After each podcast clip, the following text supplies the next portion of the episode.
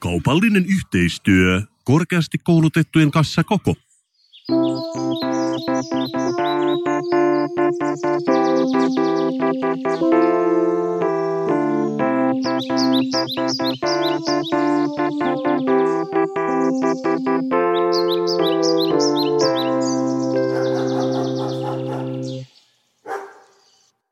On maanantai-aamu. Suomen suositut poddajat on vaeltanut Little Midwestin läpi, Kalifornian läpi. Ja me istutaan nyt tässä Little Manhattanissa kauppakeskus Mall of Triplassa oikein korkealla paikalla. Ja mä en tiedä susta Mikko, mutta mä en erota tätä isosta Manhattanista. Me tultiin tänne läpi Little Atlantin ja lennettiin Little lentokoneella tänne ja nyt on oikeasti todella hieno nähdä tämä paikka, mistä kaikki puhuvat. Ja tuossa oli ehkä paras kommentti, oli Iida-Sofia Hirvosen kattava syväluotaus ylioppilaslehdessä, jossa hän kävi läpi avajaispäivän tunnelmia. Ja se oli mun mielestä sen tyyppistä journalismia, jota itse halusin nähdä. Siis on ihan tosissani, koska siinä käytiin läpi avajaispäivän kaikki hienommat yksityiskohdat. Täällä oli muun muassa sellainen, mä näen hänen Instagramista, sellainen muovinen pallo, joka oli valastu alhaalta ledeillä, joka sisällä oli savua ja jossa oli joku koulutettu viulisti soittamassa liidiä breakbeatin päälle. Mutta kun sä kerrot sen noin, niin se kuulostaa melkein hyvältä. Mutta sä yrität siis sanoa, että sun lempijournalismi on negatiivinen journalismi. En tiedä, oliko se negatiivista. Itse asiassa tämä kertoo nyt Kasper ehkä enemmän susta. Mitä sä voit lukea sitä negatiiviset lasit päässä, koska siinä vaan kuvaltiin, mitä täällä tapahtuu? Mä tiedän, mä oon oppinut tästä podcastista, että if it bleeds, it leads. Eli kriittinen kannanotto saa enemmän klikkauksia kuin yliopositiivinen. Suhtaudutko sä itse kriittisesti tällaiseen kulutusyhteiskuntaan? Mä oon huomannut, että sä oot vähän tällainen kulutushysteriakriitikko. Ootko sen vaikuttaja, vähän niin kuin Paleface? meitä tuskin erottaa toisistaan ja meitä ei myöskään ikinä näe samassa paikassa, joten mm, rock the microphones. Joka tapauksessa meitä sponsoroi tällä viikolla korkeasti koulutettujen kassa koko. Ja yksi asia, mikä siinä ilahduttaa mua erityisen paljon, on, että mä näin tästä kassasta mainoksen Ornamo-lehdessä ja ne on käyttänyt sua mallina siinä. Aikamoinen hank. Eli vähän kuin peilin, aika, aivan kuin peilin katsoisi. Tässä on tosiaan, tämä voisi olla ehkä jonkun tällaisen parturiketjun seinällä oleva malli kautta hiustuoteesittelijä. Joo, me tietenkin laitetaan kuva Facebook-ryhmään. Okei, se on ehkä tällainen äh, vähän miesmallimaisempi hius, hiustyyli ja, ja vinohymy. Mutta periaatteessa, jos vähän siristelisi, niin tämä voisi olla siinä, ja mehän tavallaan myös nyt mainostamme korkeasti koulutettujen kassaa, joten match made in heaven. Yritätkö sä nyt Kasper kertoa mulle kautta rantain, että olen ilo silmälle? Joo, ei satu silmiin. Joka tapauksessa Kokolla on tällä hetkellä kampanja. Oletko kuullut siitä, että Suomella ei menekään ihan niin hyvin kuin me ollaan luultu? Kasper, koko korkeasti koulutettujen kassa on julkaissut tästä aiheesta, joka meillä on tänään teemana, tärkeän videon, ja kuunnellaan heti alkuun se, että me tiedetään, mistä on kyse. There's a small country located in Northern Europe which seems to have it all. Beautiful nature, modern society with an active startup culture, world famous musicians, and crazy wellness traditions. They even have one of the best literacy rates in the world, even though their language is one of the most difficult ones in our planet. So, what is their secret? How are they able to pull this off? Their secret is education, free for everyone and highly respected in the society. Congratulations, Estonia. You make us work harder. Herra isä Mikko, miksi kukaan ei puhu tästä enempää? Mä tiedän, että sä ymmärsit täysin ja täydellisesti, mistä tässä videossa on kysymys, koska ta, sä olet korkeasti koulutettu, joka on käynyt opiskelemassa Londonissa ja joka tietää paikallisen kielen ja kulttuurin. Sulle ei ole mikään ongelma kuunnella englanninkielistä sisältöä, mutta Kasper, oikeasti toi on ihan hieman ylimielestä, koska sä et nyt huomioon sitä, että kaikki ihmiset eivät ole yhtä taitavia englannin kielessä. Kaikilla ei ole samankaltaisia mahdollisuuksia kuin sulla kuunnella englanninkielistä videoa ja ymmärtää, mistä siinä oikeasti on kysymys. Mutta älä huolehdi. Mä olen tehnyt tästä suomenkielisen dupatun version, jossa kertaan selkeällä suomen kielellä, mistä tässä on kysymys, niin heikkolahjaisimmatkin meistä ymmärtää, mitä tämä video yrittää sanoa. No vihdoinkin mäkin saan jotain kuunneltavakseni. There's a small country located in Pohjois-Euroopassa on pieni maa, jolla näyttäisi olevan kaikkea. Beautiful nature. Kaunista naturea, modern society ja active startup culture. Maailmankuuluja muusikoita, kuten Apocalyptica Play Cell by For Metallica ja super crazy wellness traditioita. Jopa niiden kielen literacy rates on korkealla, vaikka se on planeetan vaikeimpia.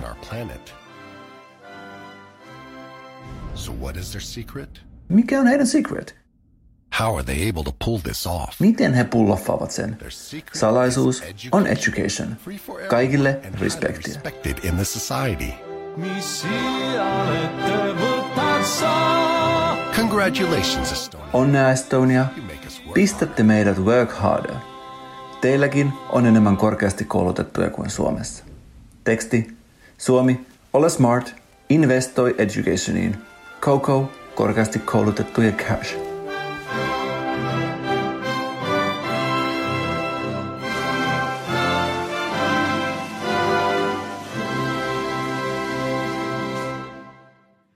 Okei, tämä sisältö tavallaan muuttui ja tavallaan pysyi samana, mikä on asia, mistä mä pidän. Mutta bottom line, miksi meillä ei ole kerrottu tätä? Piru vieköön, mitä meidän nyt pitää tehdä? Pitääkö meidän mennä yliopistoon Mikko uudestaan ja tehdä toinen tutkinto, että me saadaan tilastoja tasattuja? Jos on mahdollista saada saman verran tuloja työttömänä kuin poddajana, mä en voi välttyä sellaiselta ajatukselta, että mun tekisi mieli heittää että Zoomi kädestä ja mennä tänne shoppailemaan. Mutta mä uskon, että asia on ihan näin yksinkertainen. Ehkä me päästään vielä tänään, jos meille käy flaksi, puhumaan jonkun ihmisen kanssa, joka oikeasti ymmärtää, mistä tässä on kysymys.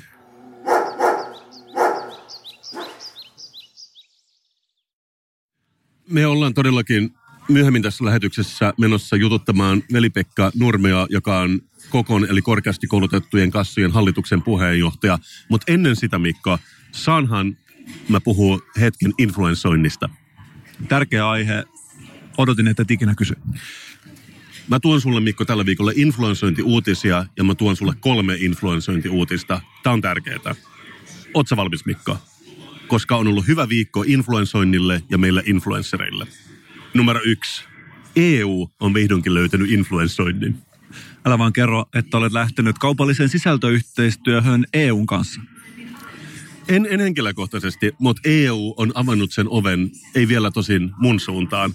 Mutta Mikko, sähän nyt on mikään Brexit-kannattaja. Sitä minäkin. Sä oot EUn kannalla. Sun mielestä EU tekee pelkästään hyviä, viisaita päätöksiä, isoja päätöksiä, joiden takana me kaikki voidaan seistä. Mä haluan kelata vähän aikaa taaksepäin. Onko EU vihdoin dekriminalisoinut influensoinnin?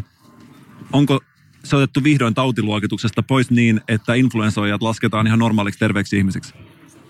Mä en ole varma, onko se mennyt ihan niin pitkällä, mutta mä otan sen siinä, että säkin rakastat EUta. Sä oot niin kuin sinikeltainen EU-patriotti ja sä olet se EU-iitti, jota minä ja meidän lukijat, ja mä tiedän, että niillä on lukijoita, me olemme oppineet tuntemaan ja rakastamaan. EU-Mikko. Seuraako meidän podcastin ensimmäinen Brexit-aiheinen vitsikohta? Voidaanko alkaa valmistautumaan jo siihen? Mutta EU-Mikko, sä oot myöskin kuullut, että liha on nyt ehkä hieman epämuodikasta. Me ollaan sitä päästy seuraamaan tässä ja sen takia tälläkin hetkellä meillä ei ole mitään makkarapötköä tässä evänä, vaan me syödään aina vihanneksia, kun me ollaan tauolla. Tästä on jo pari viikkoa, mutta Helsingin yliopisto lopetti naudanlihan tarjoilun. Mä luin, että Harvard siirtyi kokonaan vegaaniseksi. Ja me tiedetään, että Helsingin kouluissa ja päiväkodeissa on esimerkiksi kasvisruokapäivä kerran viikossa. Nämä on kaikki toimenpiteitä, jotka oli sullekin tuttuja. Mä en voinut välttyä ajatukselta, että tässä olisi kyse, tämä, oliko tämä Unicafe, joka julkaisi tämän, että he siirtyvät naudanlihasta pois kokonaan. Mahdollisesti. Mahdollisesti. Sillä on meille merkitystä, kuka oli, mutta mulla tuli vaan mieleen, että sehän on kuitenkin, jos miettii näitä ruoka-annosten hintoja, niin varmaan sieltä kalliimmasta päästä. Voisiko tässä olla vuoden viestintäteko?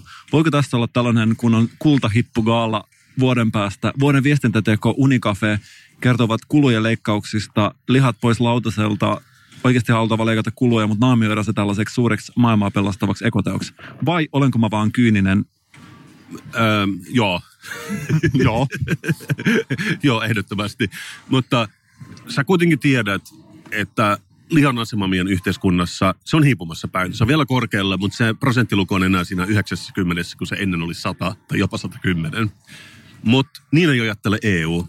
EU on vielä siinä sadassa prosentissa ja siksi sinä ja minä me pidämme EUta. Ne on rebellejä, koska ne ei lähde mukaan tähän kasvisruokahympätyksään, vaan päinvastoin ne on aloittanut nyt kolmen vuoden projektin, jossa influenssereille maksetaan 30 miljoonaa euroa, että ihmiset saataisiin syömään enemmän possua.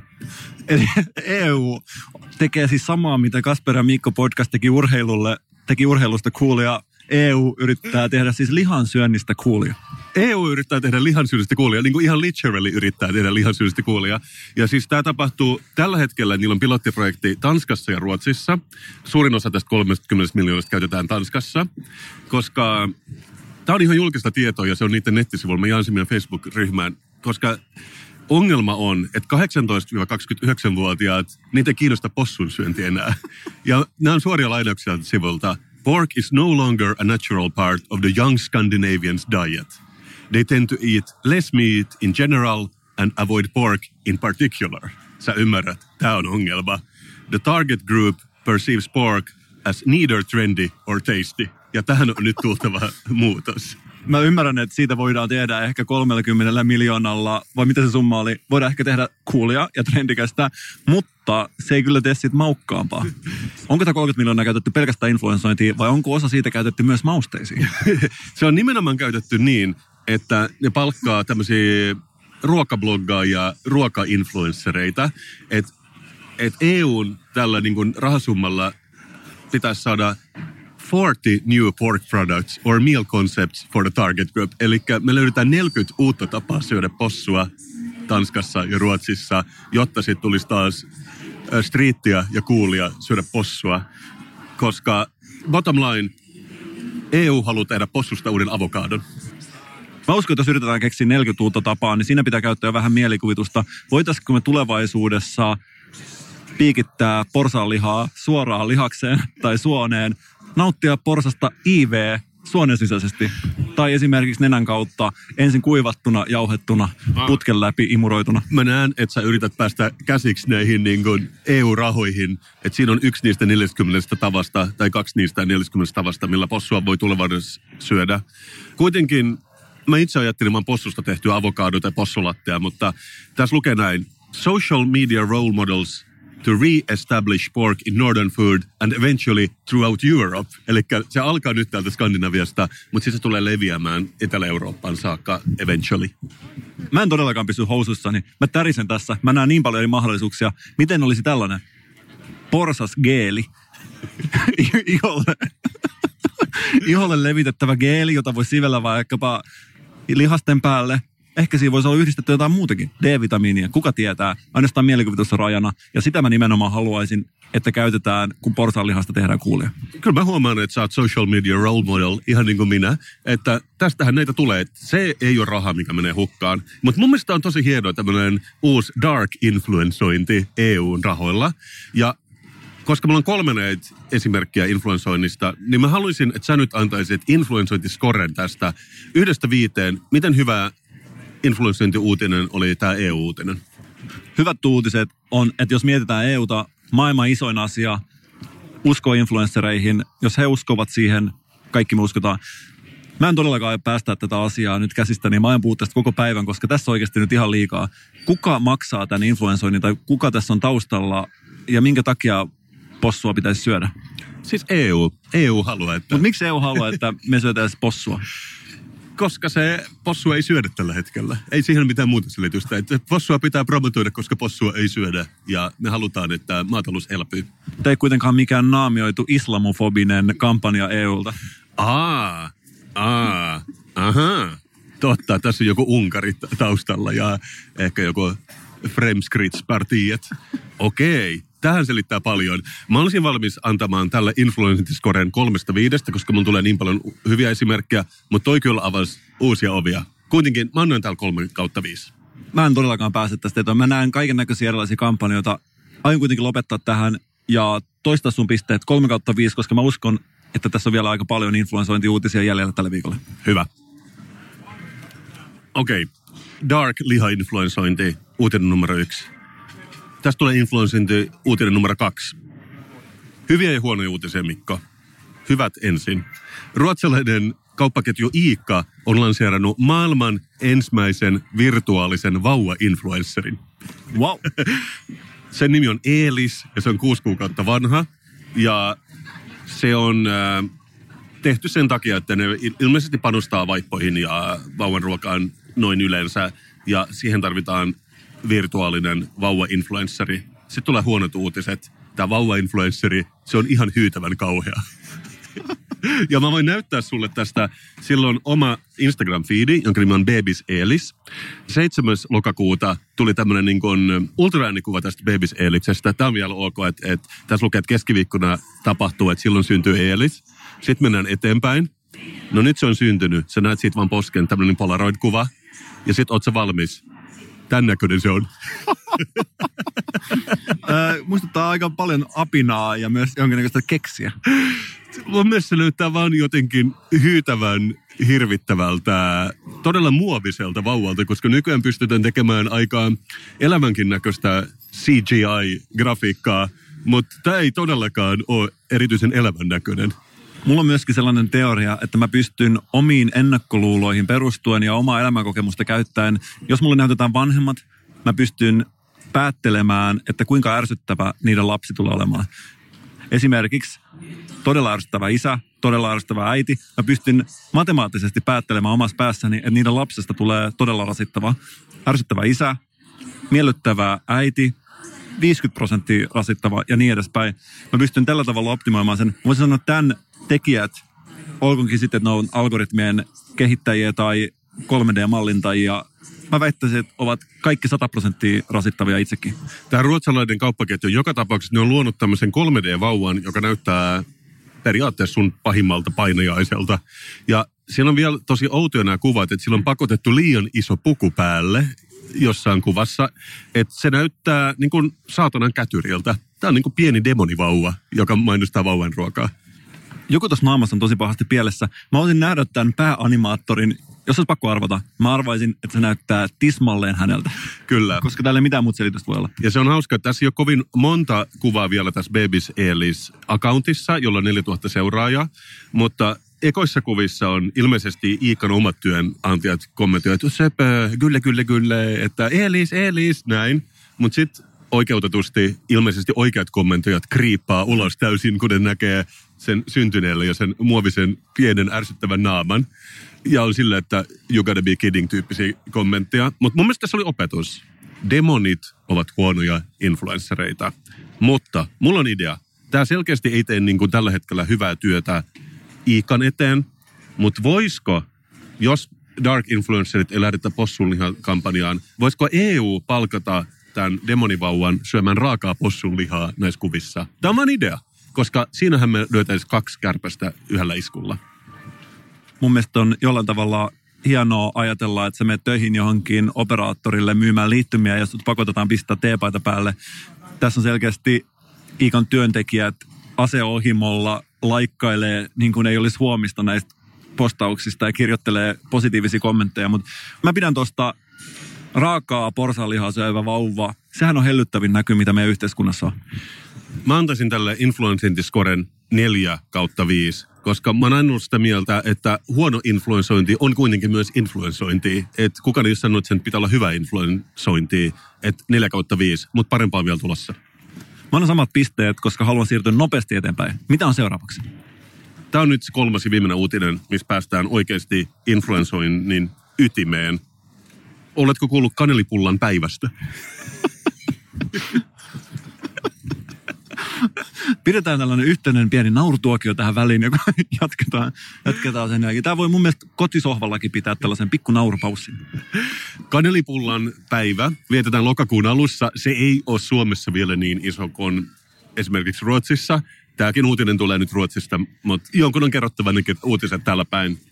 Ja siellä on tällainen ketju kuin Presbyron, joka vastaa suurin piirtein meidän R-kioskia kioskiketju, jota löytyy ihan joka paikasta. Ja niillä on äh, joka vuosi ne viettävät kanelipullan päivää isosti, koska ne haluaa tietenkin myydä kanelipullia niin paljon kuin mahdollista.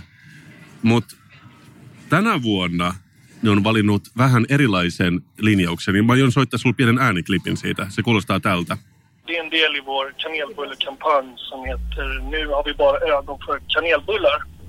Och det vi gör, det vi gör en pilot på butiker vid Odenplan där vi låter personalen bli våra influencers. Alltså, de har linser med ett förtryckt bullbudskap. En ymmärtänyt sanakaan, mitä siinä sanottiin, mutta sä osaat ehkä avata. Mä voin samalla tavalla filateloida tämän, niin kuin sä filateloit sen aikaisemmin videon. Eli tämä kioskiketju, ne kehottaa niiden työntekijöitä pitämään piilolinssejä, jossa on kanelipullan kuvia ja sen kanelipullan hinta, se näyttää siis tältä. Wow, tässä on oikeasti tällainen hintalapun ja kanelipullon näköinen piilolinssi. Saako tästä erillisen korvauksen vai kuuluuko tämä siihen, en tiedä, sadan kruunun tuntipalkkaan, mikä he saa? Se on todellakin tällainen niin kuin piilolinssi, mikä peittää, onko se iiris? Se peittää ton niin kuin, äh, sen värillisen kuvan silmästä ja, ja se tekee siitä kanelipullan, mutta sen lisäksi kanelipullan hintalappu, jos lukee kaksi kappaletta 29 kruunua. Onko siis pakko pitää vai oliko tämä vapaaehtoinen? No tämä on just tämä, että onko pakko pitää, ja ne kutsuu myös näitä henkilöitä influencereiksi, koska ne influensoi silmillään. Ja toi on se kysymys, mitä kaikki kysyy, että onko todellakin pakko pitää näitä piilolinssejä, ja tähän tämä puhemies Lennart Schultz, eli Lelle vastaa näin. Den här kampanjen har ju då fått en, en del kritik på Twitter och eh, bland anställda som inte vill ändra sitt utseende. Vad säger du om det? Uh, ja, att den har fått kritik. Det, det här är ett nytt grepp vilket skapar reaktioner. Uh, det, men det är såklart, det här är helt frivilligt om man vill ha på sig det här eller inte. Eli kampanja on saanut Twitterissä kritiikkiä, johon hän vastaa, että... Että se on täysin vapaaehtoista. Täysin vapaaehtoista, Mikko. Kenenkään ei tarvitse pitää piilolinssejä missä lukee kaksi kanelipulla 29 kruunu, jos ne ei halua.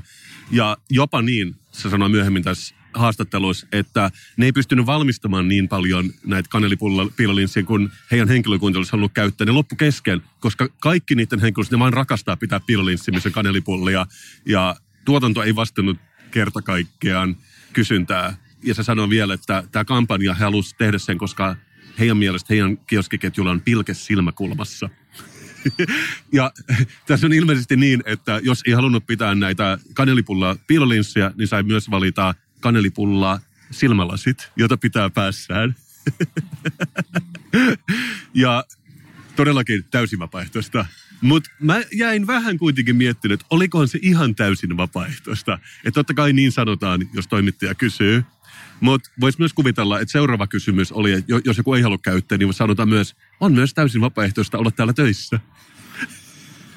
Tätä ei sanottu siis haastattelussa, mutta mä oletan, että on näin. Mutta mulla on siis ideoita, että ensi vuonna, kun on kanelipullan päivä, voisiko vaikka amputoida sormen. Se on täysin siis vapaaehtoista. Tai ajalla osan hiuksista. The Joker hengessä. Kaulotatuointi, missä on pulla. Mun mielestä on kaikki hyviä ideoita. Mutta jos tällainen passiivis-aggressiivinen henkilökunnan pakottaminen influencereiksi, mun mielestä se on next leveliä. Ja mä haluaisin siksi antaa tälle influentiskoden 5 kautta 5.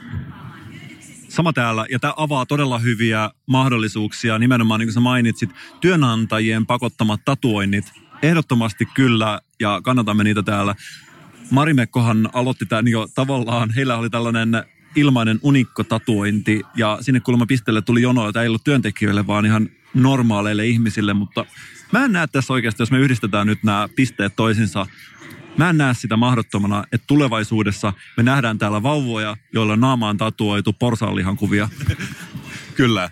Mutta mä olisin vielä sanonut sen, että vaikka se tietenkin oli täysin vapaaehtoista pitää pilolinssiimassa kanelipullon, niin on kuitenkin sanottava jotain sen eteen, että meillä on esimerkiksi liittoja ja työttömyyskassuja, jotka voi sitten nostaa äänensä tällaisissa tapauksissa, että niillä on ilmeisesti vieläkin paikka meidän yhteiskunnassa. Jos esimerkiksi olet korkeasti koulutettu influenceri, joka jostain syystä on päässyt liittymään kokon kassaan, hankkinut itsellesi piilolinssit ja tatuoinnit naamaan, mutta sitten kohtaakin onnettomuus henkilökohtaisessa elämässä, jäät niin sanotusti tyhjän päälle, niin on oikeasti apua luvassa. Ei välttämättä niiden koulutatuoiden kanssa, mutta muuten. Kiitos koko. Me ollaan nyt Mikon kanssa etsiydytty virastotalon kuudenteen kerrokseen, koska me ollaan täällä tapaamassa Veli-Pekka Nurmea, joka on kokoon eli korkeasti koulutettujen kassan hallituksen puheenjohtaja. Moi. Terve, terve. Nyt täytyy selvittää, että ihan aluksi, mikä on koko? Selitä se mulle niin kuin olisin viisivuotias. Koko korkeasti koulutettujen kassa on työttömyyskassa. Työttömyyskassa on eräällä tavalla vakuutusyhtiö, jossa jäsenet vakuuttavat – itsensä työttömyyden varalta. Ja kun me astuttiin sisään tähän pehmustettuun neuvotteluhuoneeseen, niin mä sanoin L-sanan, eli liitto. Ja koko ei ole siis liitto. Koko ei missään tapauksessa ole liitto. Koko on työttömyyskassa, jossa aika moni taustajärjestö, jotka on siis palkansaajajärjestöjä liittoja, niin on vakuuttanut jäsenistönsä työttömyyden varalle. Mikä ero on kassalla ja liitolla? Taas kerran mä tarvitsen sellaisen hissipitchauksen mielellään niin alle 20 sanaa. Kassan ainoa tehtävä on, on maksaa lainmukaisia työttömyysetuuksia jäsenilleen, kun ehdot täyttyy. Ja liitot taas hoitaa erinäköisiä työmarkkina-asioita jäsentensä eduksi.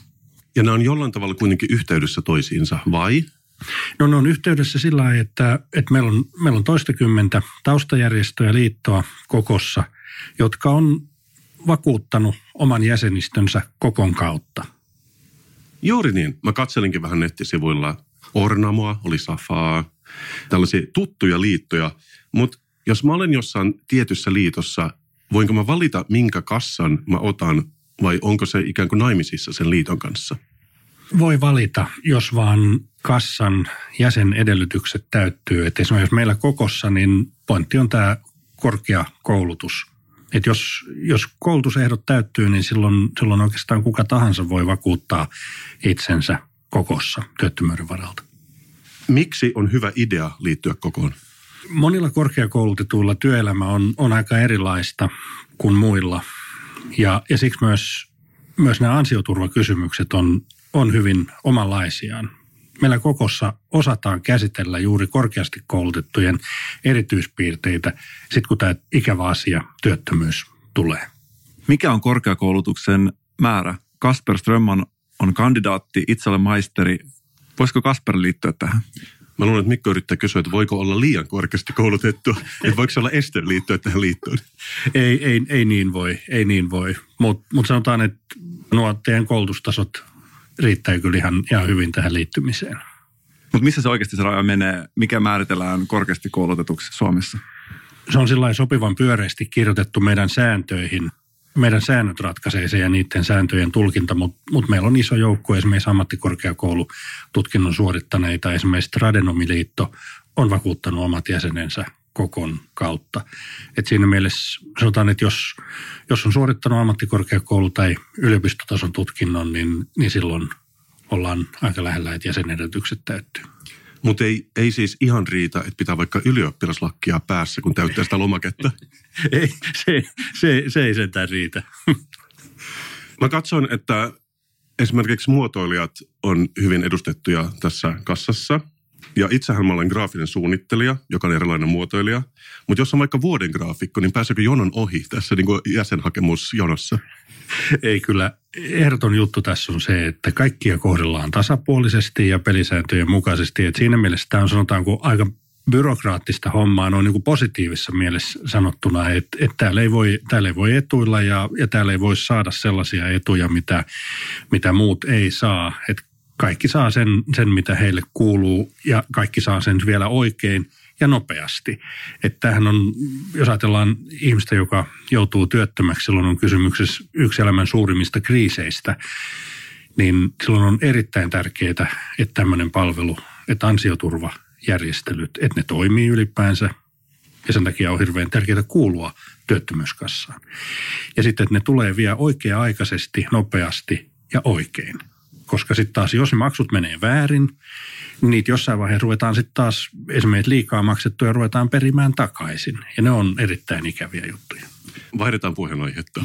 Koska Kokolla on nytten kampanja Veli-Pekka, te olette huolestuneita siitä, että Virossa on enemmän korkeakoulutettuja kuin Suomessa. Mitä asialla pitäisi tehdä? Mä sanoisin näin, että, että Suomen menestys ei voi oikeastaan perustua mihinkään muuhun kuin aitoon osaamiseen. Ja silloin myös suomalaisen koulutusjärjestelmän tulee olla niin, että, että me pystytään tarjoamaan oikeasti korkeatasoista koulutusta mahdollisimman laajalle, jotta me saadaan se ihmisten osaaminen käyttöön.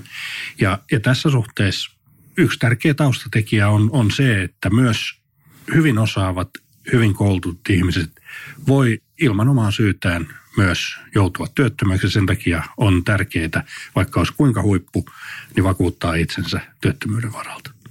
Mä sanoisin, että mä puhun sekä mun että Mikon puolesta, kun mä sanoin, että me voidaan seistää tämän filosofian takana. Sä sanoit äsken, että byrokratia takaa tasa-arvoisen kohtelun. Olisiko tässä mahdollista hyödyntää tätä byrokratiaa tällaisena tasa-arvoistavana työkaluna muuallakin yhteiskunnassa. Pitäisikö meidän saada entistäkin byrokraattisempi yhteiskunta, taas parempi meille kaikille ja tasa-arvoisempi? Tämä on provosoiva kysymys. Mä, mä näen itse sillä tavalla, että, että byrokratia nimenomaan varmistaa sen, että, että toimitaan sääntöjen mukaisesti ja kun ne säännöt on taas yhteisesti, demokraattisesti päätettyjä, niin sitten ne on reiluja kaikille. Kiitos veli-Pekka. Kiitos. Kasper, tänä aamulla kun mä heräsin, mä näin jotain niin sairasta, että mun on oikeasti pakko puhua siitä. Go on. Ja mä en tiedä oikeasti, kenen muun kanssa mä puhuisin siitä. Mä rakennan taloa, mä en voi mennä sinne työmiehelle puhumaan tästä asiasta. Mä en voi kertoa heille, mitä mä oon lukenut aamulla paperisesta lehdestä. Mä en voi heidän kanssa pureskella tätä tämä on mulle nyt ainut paikka käsitellä tätä asiaa. Ja mä oon ollut viimeksi näin kovassa shokissa silloin, kun mä kuulin, että kuuluisa toimittaja Laura Freeman kirjoittaa jokaiset menonsa ja tulonsa ylös paperille ja seuraa hänen kuukausimenojaan näin. Aivan oikein. Jotain vielä sairaampaa on tapahtunut ja mä näytän sulle nyt tässä tällaista digitaalista uutisleikettä, jossa lukee otsikossa Okei, kotityöt kasautuvat naisille, miesten tajuamatta. Helsingiläispari jakaa työt tasan Excel on nostanut tyytyväisyyttä nyt enemmän kuin kosinta. Mm, matemaattinen uutinen. Kotitöiden jakamisessa ei ole tietenkään mitään väärää. Se on ihan hyvä hoitaa. Jos sä nyt mietit, että miten sulla kotona, mä voin sanoa, että itse vastaan 100 prosenttia omista kotitöistä, niin olen täysin tyytyväinen. Ne on jakautunut siis erittäin hyvin itselläni, mutta mä mietin tässä siis tämä pariskunta kertoo, että he kirjoittavat kaikki heidän kotityöt Exceliin ja seuraavat niiden jakoa minuuttitarkkuudella. Mä mietin samaa varmaan kuin sinä, että siis mä oon ihan ok sen kanssa, että mä imuroin, pyykkään, flambeeraan jälkeruuan. Mutta sitten jos silleen, kun tulee se, että kuka teki sitä Excel-taulukon, niin siitä saattaisi tulla se riita ainakin meidän perheessä, kun kumpikaan ei osaa. Ja silleen, että ei hemmetti vielä tämä Excel nyt, niin kun pitäisi päästä jo nukkumaan, mutta vielä Excel-taulukot tekemättä. Ja ainoa vaihtoehto, se on vapaaehtoista tehdä Excel-taulukkoja. Voi myös asua yksin. Se on ratkaisu tämän tyyppisiin kinoihin, jos tulee kotona ja jos tuntuu siltä, että on ikään kuin valinnut väärin tässä suhteessa. Mutta Mikko, ei sä teet sen Excel-taulukon, vaikka sä asuit hetken yksin, koska miten sä muuten saat kaiken tehtyä. Mä luulen, että tästä saadaan jotain niin sairasta nautintoa, ja se oli oikeastaan tämän jutun kärki. Tässä on jonkin tyyppistä sadismia varmasti ilmassa. Jutun otsikko oli, siellä puhuttiin näin, että kotityöt jakautuvat hieman epätasa-arvoisesti. Ei yllättänyt varmaan ketään lukia, että miehet kokevat, että ne jakautuvat tasa-arvoisemmin kuin naiset tämän tutkimuksen mukaan. Mutta tämä on kiinnostavaa, että tässä Excelissä, niitä Excelin tekemisessä he olivat ottaneet tähän huomioon myös niin kuin kaikki tällaiset niin sanotut metatyöt. Parilla oli tärkeää, että Exceliin merkattiin myös metatyöt, eli suunnittelu- ja järjestelytehtävät, jotka jäävät usein piiloon. Niinpä Excelin on laskettu paljonko esimerkiksi lapsen päiväkotirepun manageraamiseen, lapsen hankintojen koordinointiin yhteisten ystävien, kaveritreffien järjestämiseen ja sukulaisten yhteydenpitoon menee aikaa. Olen tehnyt töitä projektipäällikkönä ja tiedän, että sellainen on vaativaa hommaa. Tällaisia asioita ei pitäisi aliarvioida kotonakaan. Minua ei haittaa järjestää meille kivaa ohjelmaa, mutta haluan siitä pojoja. Eli jotkut perheet, jotkut varakkaammat ja kirjimmat perheethan saattaa palkata itselleen siivoojan. Tämä perhe tekee se milloin itse, mutta palkkaa Excel-taulukon laatijan, joka istuu siinä niin kuin nurkassa läppärin kanssa ja tekee muistinpanoja sillä aikaa, kun perhe ympärillä tämä perhe ottamassa varmasti seuraavaksi käyttöön tällaiset kuluvalvontapannat kaulaan, jotka automaattisesti kirjaa Twitteriin niiden kotitöissä käyttämät ajat. Ja myöskin se, että kuinka vastenmielistä se on ollut, koska tässä esimerkiksi se, mikä mua häiritsee tästä taulukossa, että se ei ota sitä vastenmielisyyttä kerronta mukaan. Koska jos mietit vaikka, että mä pidän imuroinnista, se ei ole mulle vastenmielistä, mutta mä saattaisin esimerkiksi imuroinnilla saada tehty minuutteja helpommin kuin joku muu tekee vaikkapa jollain rättihommilla, esimerkiksi pöydän pyyhkimisellä tämä on mun mielestä todella epätasa-arvoista, koska mun mielestä se henkinen tuska, joka koetaan kotitöissä, pitäisi myöskin pystyä jollain tavalla mittaamaan. Mä luulen, että ne on ottanut sen huomioon. Mä todellakin luulen, että se on otettu huomioon ja että se tekee tällaisia robotisoituja graafia vuoden lopuksi, tai ehkä joka viikko, tai jo, ainakin joka kvartaali, jossa kerrotaan, että miten itse sijoittuu pistepörssiin, ja että ja sitten ehkä näitä perheenjäseniä voisi ostaa ja myydä sen mukaan, että miten tehokkaita ne on. Myöskin jonkin tyyppinen kulunvalvontaa ennen vanhaa, mä tiedän Kasper, sä mietit näin, että laitetaan joku vaijeri nilkkaa niin, että ei voi poistua keittiöstä. Se on mennyt aikaa. Jonkin tyyppinen tällainen digitaalinen valoveräjä, eli digitaalinen häkki keittiön ympärille niin, että kumpi tahansa siellä onkaan tästä pariskunnasta keittiössä ei pääsisi poistumaan sieltä välillä ja niin sanotusti lusmuilemaan. Tämä on todella hyvä. Tämä on mielestäni aika hyvä vinkki kaikille kuulijoille. Se, että kiinnittää jonkun nippusitellä rottinkiseen nojatuoliin, se on eilispäivää digitaalinen veräjä. That's where it is today. Kotitöiden jaosta sopiminen on ollut helpotus, sillä muuten hän uskoisi ottavansa niistä helposti liikaa vastuuta. Voin reklamoida ainoastaan sitten, jos tulokset ovat huonoja, eli jos vaikka pöydässä ei ole ruokaa. Ja tässä tietysti tulee seuraava kysymys, laadunvalvonta. Puhutaan, puhutaan ainoastaan käytetystä ajasta. Itse olisin halunnut ottaa siihen myös tämän henkisen tuskan, jota koetaan, mutta tämä laadunvalvonta on mun mielestä erittäin tärkeä ottaa myös huomioon Yleensähän se menee niin, että toinen kompensoi asioita, joita toinen ei tee. Meidän neuvomme on, että älä paikkaile. Toisen pitää antaa epäonnistua. Jos tilanne jatkuu ilman, että toinen skarppaa, eikä esimerkiksi ruokaa tule pöytään, siitä pitää tulla seurauksia. Toinen voi esimerkiksi laittaa ruokaa vain itselleen tai pestä omat pyykit. Mä näkisin myös, että tässä on tilaisuus kehityskeskusteluihin. Jonkinnäköinen bonus voitaisiin maksaa siinä ennen joulua ja ennen kaikkea tykypäivät. Ne voisi olla tärkeitä tässä niin kuin suhteessa. Mä oon iloinen siitä, että romantiikka ei ole kuollut Mikko tänä päivänä. Onkohan tässä oma sarake myös romanttisille hetkille? Ja miten paljon pisteitä niitä saa? Siinä on niska, niskahieronta, kahdeksan minuuttia, pisteet. Ja, ja voiko sitten sen niskahieronin korvata vaikka luuttuamisella? No ehdottomasti, miksei voisi. Okei, okay, mä oon myyty. Nyt jos joku voisi vain tuotteistaa tämän ja myydä mulle appina, niin mä sanoisin, että maailma on auki. Tässä on myöskin heidän menu plan kolme, eli he ovat tehneet tällaisen niin kuin kuukauden kiertävän ruokalistan, joka pyörii jatkuvasti ja jossa on joka päivälle oma luukku ja siellä lukee joka päivän ruoka, esimerkiksi apetitin siikapihvit ja ranet. Meitä on ihmisiä erilaisia. Tämä on itselleni tuntuisi hieman hankalalta aloittaa tällaista lifestylea ehkä, mutta toivottavasti me saadaan nyt risuaita digitalisaation myötä tämän tyyppisille kontrolloidulle vankilatyyppisille oloille mahdollisuudet myös siellä kotiparisuhteen sisällä niin, että ne olisi helppo kaikille toteuttaa. Ja mua oikeastaan kiinnostaa eniten se, että silloin kun sähköt menee ja koko tämä järjestelmä romahtaa, akutkin loppu ja eräänlainen niin kotitaloustyö, apokalypsi, niin mitä tekee siinä vaiheessa? Musta tuntuu, että silloin tämä menee mielenkiintoiseksi, että joko ne vaipuu täysin apaattiseksi, tai sitten ne vaan päättää tyhjentää pöydän yhdellä pyyhkäisyllä ja suorittaa ne kaikki romanttiset työt alta pois yhdellä kertaa. Se on joko tai, se on joko tai, ei ole mitään middle groundia tässä tapauksessa toivottavasti he ovat varautuneet tähän esimerkiksi kirjoittamalla näin porsaan nahkaan nämä kaikki tunnit, koska se, niin kuin sanoit, se on oikeasti iso riski, että koko kirjanpito häipyy bittiavaruuteen ja sitten ei oikeasti enää kenellekään hauskaa, koska musta tuntuu, että tämänkin parin välillä on jo sellainen jännite, että jos oikeasti Excel ei jostain syystä lataudu, sitten alkaa tapahtumaan. Kiitos pariskunta.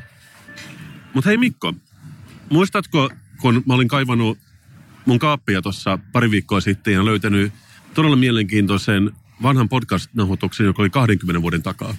Herätti itsessäkin mukavia nostalgisia muistoja sieltä meidän podcastin alkuvaiheelta.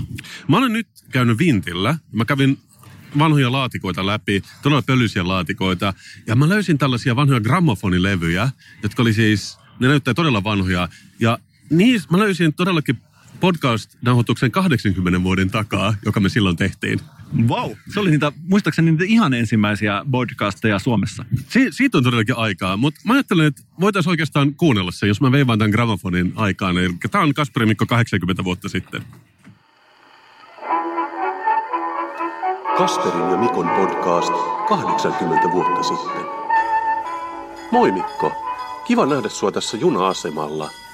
No joo, Kassu, älä muuta sano. On kyllä tosi kiva, että päästi meidät tänne iltalomille talvisodasta. Että voidaan nauhoittaa tätä meidän viikoittaista puheenohjelmaa, jolla ei tule vielä olemaan mitään nimeä puoleen vuosisataan. On kyllä.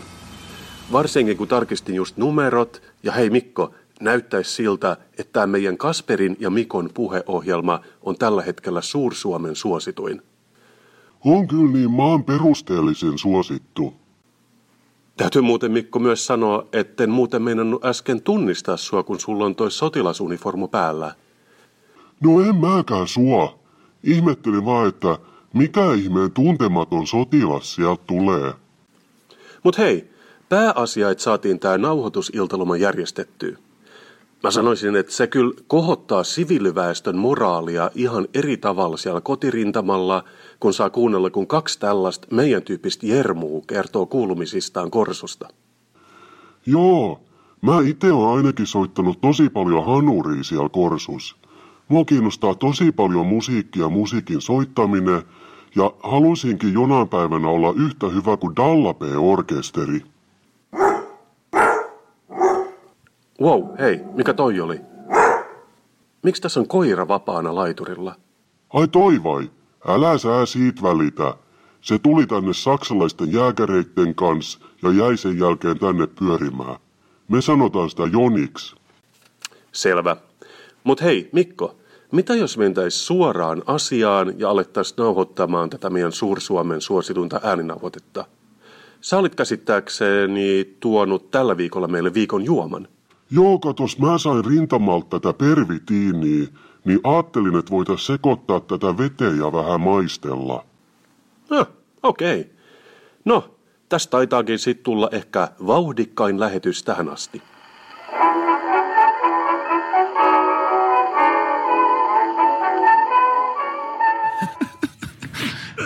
Pidän siitä, että tämä kieli on pysynyt muuttumattomana vuosisadan ajan jo lähestulkoon. Ja voisin sanoa vain yhden sanan. Kyllä. Joo, ja, ja siis mulla itse, mä, mä jossain vaiheessa, mä en enää ajattelin sodan kauhia samalla kuin, tavalla kuin ennen, mutta se on hyvä, että saatiin silloin sen ajan parhaimmalla tekniikalla nauhoitettu. Ja mä sanoisin, että viimeistään tämän jälkeen ei ole mitään epäilystä siitä, että me todellakin, meillä on ollut Suomen suositun podcast alusta saakka ja tuotu se Suomeen. Suomen valtio julistaa liikekannalle panon. Kaikki sotaikäiset varusmiespalveluksen suorittaneet ihmiset asemiin. Mitä silloin Kasper ja Mikko tekee? Mikä olisi Suomen valtiolle kaikista paras tehtävä meille kahdelle? Se olisi tietenkin viihdytysjoukot, viikoittainen puheohjelma. Niin kuin silloin ennen vanhaa. niin kuin silloin ennen vanhaa. Olisiko siinä oikeasti todellista Suomen armeijan oveluutta käyttää meitä viihdyttämässä miehiämme rintamalla ja tuottamaan joka viikko torstaisen annoksen hernekeiton ja pannukakun väliin yksi tunti puheohjelmaa. Mun mielestä tämä olisi oikeasti aika hyvä tapa hyödyntää meidän omia henkisiä resursseja meidän sotilaiden puolustaessa meidän isänmaata. Rehellisesti ehkä huonoin idea ikinä, mutta samaan aikaan, jos vaihtoehto on se, tai laittaa ase käteen ja rintamalle, niin ehkä siitä olisi loppujen lopuksi enemmän hyötyä. Tällä viikolla mä oon tuonut pöytään ällöttäviä aiheita. Mä oon tuonut ällöttävät Excelit ja mä aion pistää vielä pahemmaksi. Sen takia mä haluaisinkin sanoa tämän viikon jaksoa. Mä haluaisin puhua tästä sickcastina. Sickcast. fresh. Koska se on fresh termi silloin, kun halutaan kuvalla jotain todella sairasta. Ja nyt mä oon nähnyt ihan oikeasti, Kasper, tämä on niin kuin sairaan asia, mitä mä oon nähnyt koskaan. Ja tämä ei ole mikään vitsi, vaan nyt oikeasti herkimmät kuulijat, skip-nappi plus 30 sekuntia, ehkä 4-5 kertaa, koska jos haluatte suojella itseänne, mä oon nyt näyttää Kasperille sairaamman asia, mitä internetissä on tapahtunut. Tämä on vielä normaali internet, eikä edes mikään sairas dark web. Okei, okay. eli myydään, ostetaan, vaihdetaan, annetaan Oulun seuturyhmästä on tämä screenshotti ja myydään rastat 73 kappaletta, nyt 650 euroa, ollut 700 euroa. Myyn vanhoja pötkylöitäni, et about 8 euroa on kappalehinta. Ja sä oot varma, että ei ole vitsi, koska tämä näyttää niin vitsiltä kuin mikään olla ja voi. Mä en todellakaan pidä tätä vitsinä. Tämä sopii mun sairaaseen maailmankuvaan. Ja mä oon kertonut tässä meidän podcastissa Itä-Helsingin uutisia, jossa likainen keppihippi on muuttanut Itä-Helsinkiin. On nähty heiluttelevan likaisia bambukeppejä Itä-Helsingin metrossa. Edelleen liikkuu siellä trippaava happopaita päällä. Tämä sopii mun maailmankuvaan. Ja mä oikeasti vaan pelkään, että mitä käy meidän asuntojen arvoille, jos oikeasti tämän tyyppinen liikehdintä kasvaa. On käyrää ja mutkaa ja suoraa ja sen semmoista. Yhdessä on jopa helmi. Siellä on kuitenkin niin kuin pieni aare siinä tapauksessa. Mä tietenkin tällaisena internetin ratsastajana laittaisin heti tämän niin huumorikansioon, mutta mä aion mennä sen kanssa, että tämä on oikea nyt. For the sake of argument, niin – onko meillä teknologia kiinnittää nämä? Se on mun kysymys siinä vaiheessa. Ja mä aion lainata erästä suomalaista perussuomalaisten poliitikkoa, joka sanoi, että sillä ei ole väliä, onko tämä totta vai ei, koska näin ihmiset oikeasti tuntevat. No siinä tapauksessa mä sanoisin, että kommentista päätellen neillä ei ollut ihan kauheasti menekkiä myös tällä hetkellä, mutta ehkä jos me saadaan jonkinnäköinen reggae revival, niin silloinhan nämä on kuumaakin kuumempaa valuuttaa. Sä oot tehnyt tänään hyvää työtä. Sä oot tunnistanut CGI, eli tietokoneella tehdyn vauva-influencerin oikeasta vauvasta. Sä pystyt kasvoista päättelemään, että tämä ei ole oikea. Nyt kun sä katsot, tässä on kaksi kuvaa otettu näistä ruskeista pötkylöistä, ja sä näet, että toinen on näistä vielä vähän nyt zoomattu lähikuvaksi, niin mitä sä sanoisit, pystyykö nykytekniikalla tietokoneella mallintamaan 73 rastapötkylää, jotka on luonnollisesti muodostunut, joita on pesty ainoastaan mäntysuovalla, koivushampoolla ja linnashampoolla. Pystyisikö nykytekniikalla tekemään noin realistisia kuvia pötkylöistä vai näkisitkö, että tämä saattaa kuitenkin olla niin sanottu deepfake-kuva rastapötkylöistä? No mä oon nähnyt sekä Toy Story 1 ja 2. Ja niin se oli iso harppaus, niin se on monta vuotta välissä ja se eka on tehty vissin 90-luvun alkupuolella – niin siihen nähden ei. Mutta tämä herättää mussa enemmän kysymyksiä, että mitä kaikkea voi myydä, jos me nyt lähdetään siitä, että oli aito ripsiä, kynsiä, ja onko varpaan kynnet arvokkaampi kuin sormenkynnet. Jos tämä nyt on asia, mitä me halutaan myydä, niin mä näen tässä pelkästään mahdollisuuksia. Ja mä näen tässä ainoastaan mahdollisuuksia siirtyä vieläkin ällöttävimpiin suuntiin saanko mä kutsua koirat esiin ja saanko mä pyytää heiltä pienen äänimerkin, jotta me päästään eteenpäin? Saat. Mikko, tässä jaksossa on ilmeisesti käynyt ilmi, että mä olen aito influenssari. Mua kiinnostaa influensointi, sosiaalinen media, internet ja se, mitä uudessa mediassa tapahtuu. Tämä on sullekin tuttua kauraa. Jatka. Mä oon käynyt viime viikolla Ruotsin laivalla – Siinä ei ole mitään kummallista, mutta siellä yleensä saa katsoa jotain tsekkiläistä tanssimusiikkibändiä, mutta Mikko, Ruotsin laivatkaan ei ole niin kuin ennen, koska siellä oli tällä kertaa YouTuber-show Miramaris ravintolan lavalla. Monilla muusikoilla on tällainen tilanne. He katsovat keikkaa ja tuntevat isoa halua päästä itse lavalle. Kun sä katsot näitä influenssereita, jotka on siellä lavalla, tekemässä sitä, mitä he tekevät. Tuleeko sulle sellainen olo, että sä haluaisit itse mennä sinne puikkoihin ja saada itse vähän enemmän huomiota? No tämä on tämä, kun tämä on mulle vähän epätuttu maailma. Mua tavallaan kiinnostaa tubettaminen ja musta se on tosi cute. Mutta aina kun mä yritän katsoa jotain YouTube-videota niin mä ajattelen, niin kuin varmaan suurin osa, joka kuuntelee tätä podcastia, voisiko sitä vähän tiivistää tätä kerrontaa? että onko vähän turhan paljon sellaista löysää.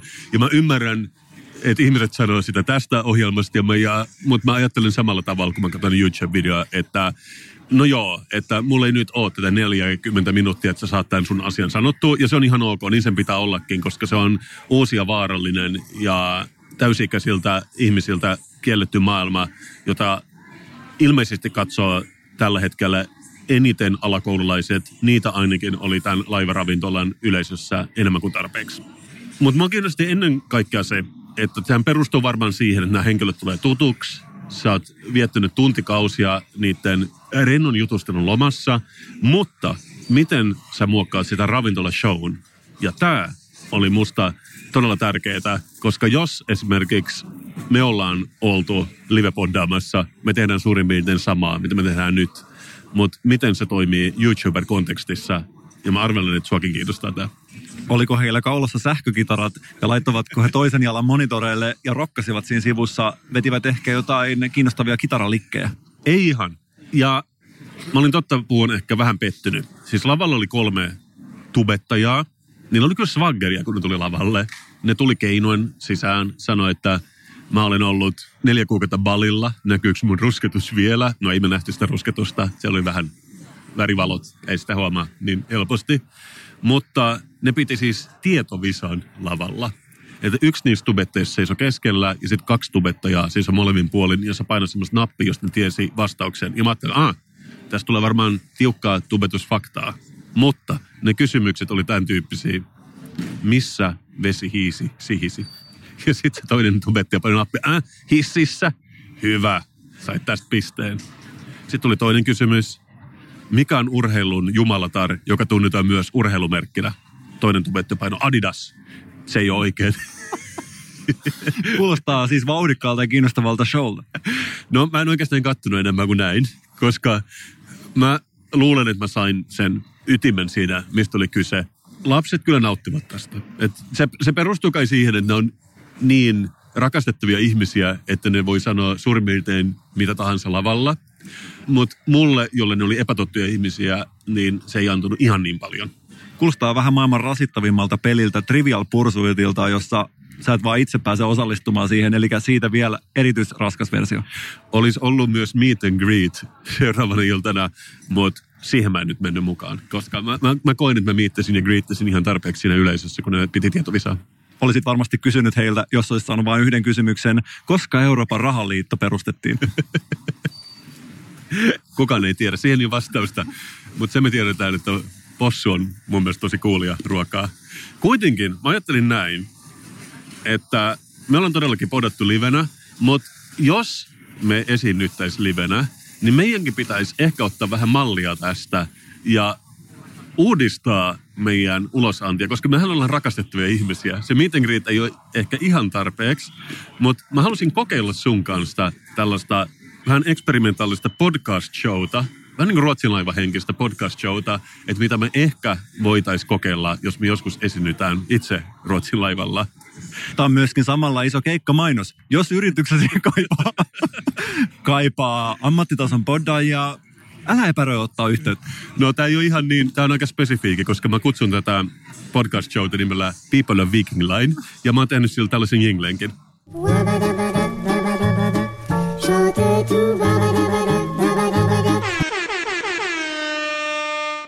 Wow, nuorekas tatsi, vanhaan tuttu jingle. Ainakin mä oon hyvin tyytyväinen siihen. Mutta mä, mä aion nyt kysyä sulta kolme tämän tyyppistä podcast-kysymystä, ja sä saat vastata niihin, ja katsotaan voitatko palkinnon. Okei, ootko valmis? Tämä on vähän niin kuin trivial pursuittia, mutta ei livenä äänitettynä, mutta myöskin niin, että sä et pysty osallistumaan. Todella hyvä sisältö ihan varmasti luvassa. Okei Mikko, näet laivan buffassa henkilön, jolla on villitukka ja sateenkaari aurinkolasit. Onko hän A. tulevaisuudesta, B. piirretystä elokuvasta vai C. Keravalta? Mä sanoisin, että hän voi olla ihan mistä tahansa, koska mulle tulee mieleen tästä vappu, oma suosikkijuhla, niin hän saattaa olla keravalainen vapun juhlia. Aivan oikein Mikko, sä saat pisteen. Okei Mikko, kysymys numero kaksi. Näet Captain's Pubissa henkilön, jolla on pulisongit, nahkaliivit ja keltainen kauluspaita. Onko hän A. Budapestilainen tanssimuusikko, B. Polttariporukan sankari vai C. Akaalta? Jos ensimmäinen oli oikein, se oli Keravalta, ehkä tämä on Akalta, C. Aivan oikein, Mikko. Hyvä, ja nyt tulee viimeinen kysymys. Oletko valmis? Näet Tax Freessa seniorinaisen, joka levittää ranteeseensa Elisabeth Ardenin kahdeksan tunnin rasvaa. Onko hän A. Lions Clubin jäsen, B. Viking Club-kortin haltija, eli niin sanottu risteilyohjus, tai C. Takatöölöistä? Mosko tänään on paikkakuntateema takatöölöistä. C. Aivan oikein, Mikko. Sä vastasit kaikkeen kolmeen aivan oikein. Ja sun palkinto tulee olemaan samalla viikon juoma. Viikon juoma. Etkö sä vaan, Kasper, sano, että kun me lähdetään risteilylle, me voidaan nähdä siellä ihan mistä tahansa kunnasta tulevia ihmisiä. Voisitko sä sanoa näin, että risteilyalus on vähän niin kuin Suomen kuntien sulatusuuni? Mä oon ihmetellyt, miksi ne ei ole käyttänyt sitä enemmän mainonnassaan tähän asti. Ja teemaan sopivasti sä saat juoda sun viikon juomaan tällaisesta Ville Viking-lasista, jonka mä oon tuonut. Jossa vielä hieman rippeitä hammastahnasta, niin kuin minä sen haluan. Ehkä tässä mun lasissa on, mutta tätä ei ikinä ollut hammastahna käytössä. Ja tämä juoma, tämä onkin erikoisuus tällä viikolla. Se näyttää tavalliselta kivennäisvesipullolta, mutta siinä ei ole tavallista kivennäisvettä. Koska muistatko, kun viime viikon SPR-jaksossa juotiin maailman parasta vettä, eli kraanavettä suoraan hanasta. Muista. Mä oon nyt pullottanut sulle hyttivettä, eli tää on suoraan Viking Line MS Gabrielan hytistä pullotettua vettä. Mä oon pullottanut sen kaksi päivää sitten, mutta mä oon pitänyt sen jääkaapissa, eikö tunnukin miellyttävän viileältä? Mm. Mm. Tässä oikein vesi herahtaa kielellä ihan kirjaimellisesti varmasti kohta. Eli Tämä on ehkä words first, hyttivesi maistelu. Voit myös kertoa, oliko se parempaa kuin se kraanavesi, mitä me juotiin Helsingissä kraanasta myöhemmin. Ja mä haluan keskeyttää sut nyt hetkeksi. Sä oot itse aina kritisoinut yleisradiota ja valtamediaa siitä, että siellä puhutaan Venäjästä todella negatiiviseen sävyyn ja sä oot itse fiilistellyt Putinia. Ja siksi sä tulet varmasti ilahtumaan siitä, että meidän, voisiko sanoa kuukauden kuulia, Teemu Siniranta on lähettänyt meille jotain, millä me saadaan huuhdottua tämä hyttivesi alas. Eli tässä olisi lahja meidän kuukauden kuulijalta. Ole hyvä. What? Tämä on oikeasti konfetta president. Tämä on siis jonkinnäköinen venäläinen konvehti, jos on Putinin naama, mutta tehty vähän tällaisen neuvostotyyliin. Eli tämä on niin kuin Lenin henkinen. Tämä on, tämä on niin kuin kitschiä Venäjä tuliaista. Tässä on Putinin maku vangittuna suklaan muotoon. Ja saanko ehdottaa, että nautitaan se tämän hyttiveden kanssa? Putin suklaata ja hyttivettä, match made in heaven. Niin mä sanoisin, aloitetaan vedestä kuitenkin. Tämä kylmyys varmaan tekee tälle ihmeitä, mä sanoisin. Aika makeahko. Huomaa, että siinä on varmasti jokin puhdistusaine mukana. Mielenkiintoinen makupaletti, jos multa kysytään. Koska mä otin tämän paluumatkalta, niin mä sanoisin, että tämä voi olla tukholmalaista vettä, mutta siihen on ehkä lisätty just klooria tai jotain sen tyyppistä, koska tämä Tämä ei ole paha ja se on tarpeeksi kylmää, koska se on ollut jääkaapissa. Mutta joku sellainen vähän sivumaku siinä on. Jättää pienen kuoren tuonne yläkitalakeen ja hampaisiin ihan häivähdys irtileikattua rastaa. Tämä ei ole paha, tämä ei ole paha. Ja mä en ole mikään vesiaficionado, mutta koska tämä luo mulle niin hyviä muistoja seitsemältä mereltä, tai no okei, siltä yhdeltä mereltä, niin mä annan tälle kuitenkin 5 kautta 5. Sama täällä. Ja nyt kokeillaan kombottamista. Mikä on Venäjän presidentti Vladimir Putinin suklaamaku. Onkohan hän itse testannut näitä suklaata etukäteen? Onkohan hän antanut tälle siunauksensa? Vai onko tässä vaan halpamainen yritys myydä jotain halpaa maitosuklaata? Oletko nähnyt Putinin uusia promokuvia? Sehän ottaa joka vuosi kuvat. Ja aikaisemmin ne on ollut just, että ratsastaan karhun päälle ja ehkä taistellaan jonkun hirven kanssa. Tänä vuonna pehmeämpi linjaus. Putin on jossain isolla vuorella Marjassa ja sienessä. Ne on tietenkin hyvin lavastettuja vieläkin ja isot valot sun muuta. Mutta äh, mä sanoisin, että se varmaan, se uusi linjaus tulee heijastumaan tähän konvehtiin. Mä tiesin, että sä pidät siitä, sä pidät siitä, että Putin osoittaa toiminnalla sen, että mieskin voi marjastaa. Ja sehän on ihan ok nykyään. Ei siinä ole mitään häpeällistä. Tämä konvehti muuten, siinä on vähän harmaa pinta ja se muistuttaa sellaisia ikiaikaisia Venäjän tuliaiskonvehtia, jotka aina ei ihan vastaa sitä suklaamakua, miten me ollaan totuttu tässä rautaesiripun toisella puolella, mutta maistetaanpas. Kiva rapsakka suutuntuma. Haluaisin huomauttaa myöskin, mutta on koulutettu, tässä on päivämäärä 11.10.2019, mutta mä tiedän, mitä sä ajattelet, venäläinen suklaa varmasti parasta ennen, mutta tässä on oikeasti kyse siitä, että tämä on valmistuspäivä ja Venäjällä kuulemma on tapana merkitä näihin paketteihin valmistuspäivä sen expiroitumispäivän sijaan. Niinkö? Sillä oli ainakin itselleni uutta tietoa. Siis voiko se olla, koska tämä ei kyllä maistu kauhean tuoreelta. Se, se mun täytyy sanoa, se on aika kovaa. Siis se ei ole pahaa, mutta just tämä harmaa kalvo myös tämän konvehdin päällä kielisi ehkä siitä, että se ei ole ihan tuoreena uunista tullut. Ehkä tätä on kypsytetty jossain uunissa. Kuivatettu. Mitä hemmetti? Mä annan tälle 5 kautta 5 ja mä heitän vielä päälle kuukauden kuulijan tittelin tälle Teemulle, joka lähetti ne meille. Samat täällä. Kuukauden kuulija, onneksi olkoon.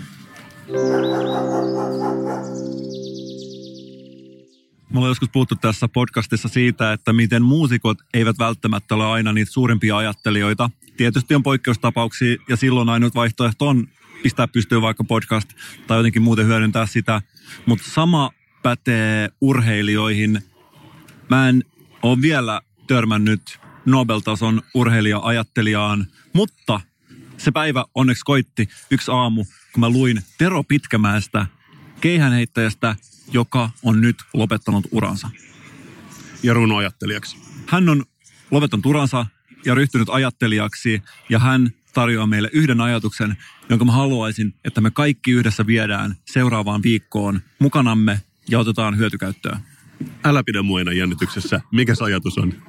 Tero Pitkämäki, urheilija slash ajattelija, antoi ohjeen nuoremmilleen uskalla unelmoida. I like it. Siis se pistää kyllä mun pienet harmaat aivosolut liikkeelle.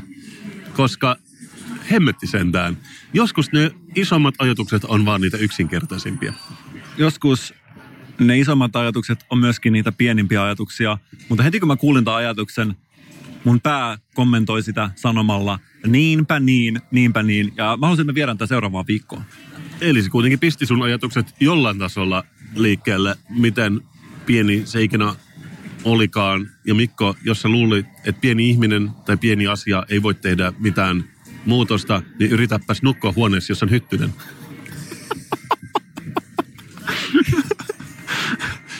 Ja nyt seuraava viikolla, kun mä näen tilanteen edessä, jossa mulla on edessäni herkullinen mehevä unelma. Mä mietin, että uskallanko mä unelmoida sitä vaiko en. Mä sanoisin, että nyt mä uskallan tarttua siihen, ottaa sen unelman, hiero sitä naamaani ja mennä eteenpäin sen unelman kanssa. Kiitos keihään heittiö. Tämä on joka tapauksessa ollut Kasperin ja Mikon podcast. Me ollaan puhuttu monista asioista, mutta ennen kaikkea mitä sponsoroi korkeasti koulutettujen kanssa koko. Ja mä haluaisin muistuttaa, että kokolla on missio. Jos olet juuri työntämässä valkolakkia päähän miettimään, että ryhtyisikö opiskelemaan korkeakoulussa vai lähtisikö palkkasotilaaksi Ranskaan, niin yksi hyvä idea, jos haluaa olla parempi kuin viraa, on todellakin lähteä opiskelemaan, koska koulutus kannattaa aina. Kaksi kansaa, Viro ja Suomi on astunut kehään. Viro on ottanut ensimmäisen erän enemmän korkeasti koulutettuja. Nyt on aika puristaa kädet nyrkkiin ja hakata Viroa kouluttautumalla ja noin niin kuin kuvainnollisesti. Kyllä. Ja jos, niin kuin Mikko ja minä, olet korkeasti koulutettu, ei ole huono idea kuulua korkeasti koulutettujen kassaan kokoon. Siinä voi olla iso ero siinä vaiheessa, kun joutuu työttömäksi ja saa sen ansiosidonnaisen päivärahan sen normaalin osuuden sijaan. Ja jonain päivänä, kun meidän podcastilla ei enää yhtään striimiä ja me jäädään täysin tyhjän päälle, voitte nähdä minut ja Kasperin iloisina työttömyysturvan nostajina seikkailemassa jossain päin Helsingin uusia kauppakeskuksia. Ja tiedätte silloin, mistä se johtuu. Kyllä, silloin me sanotaan vaan kiitos koko. Me rakastetaan teitä kaikkia. Ensi viikkoon, moi. Moi. Música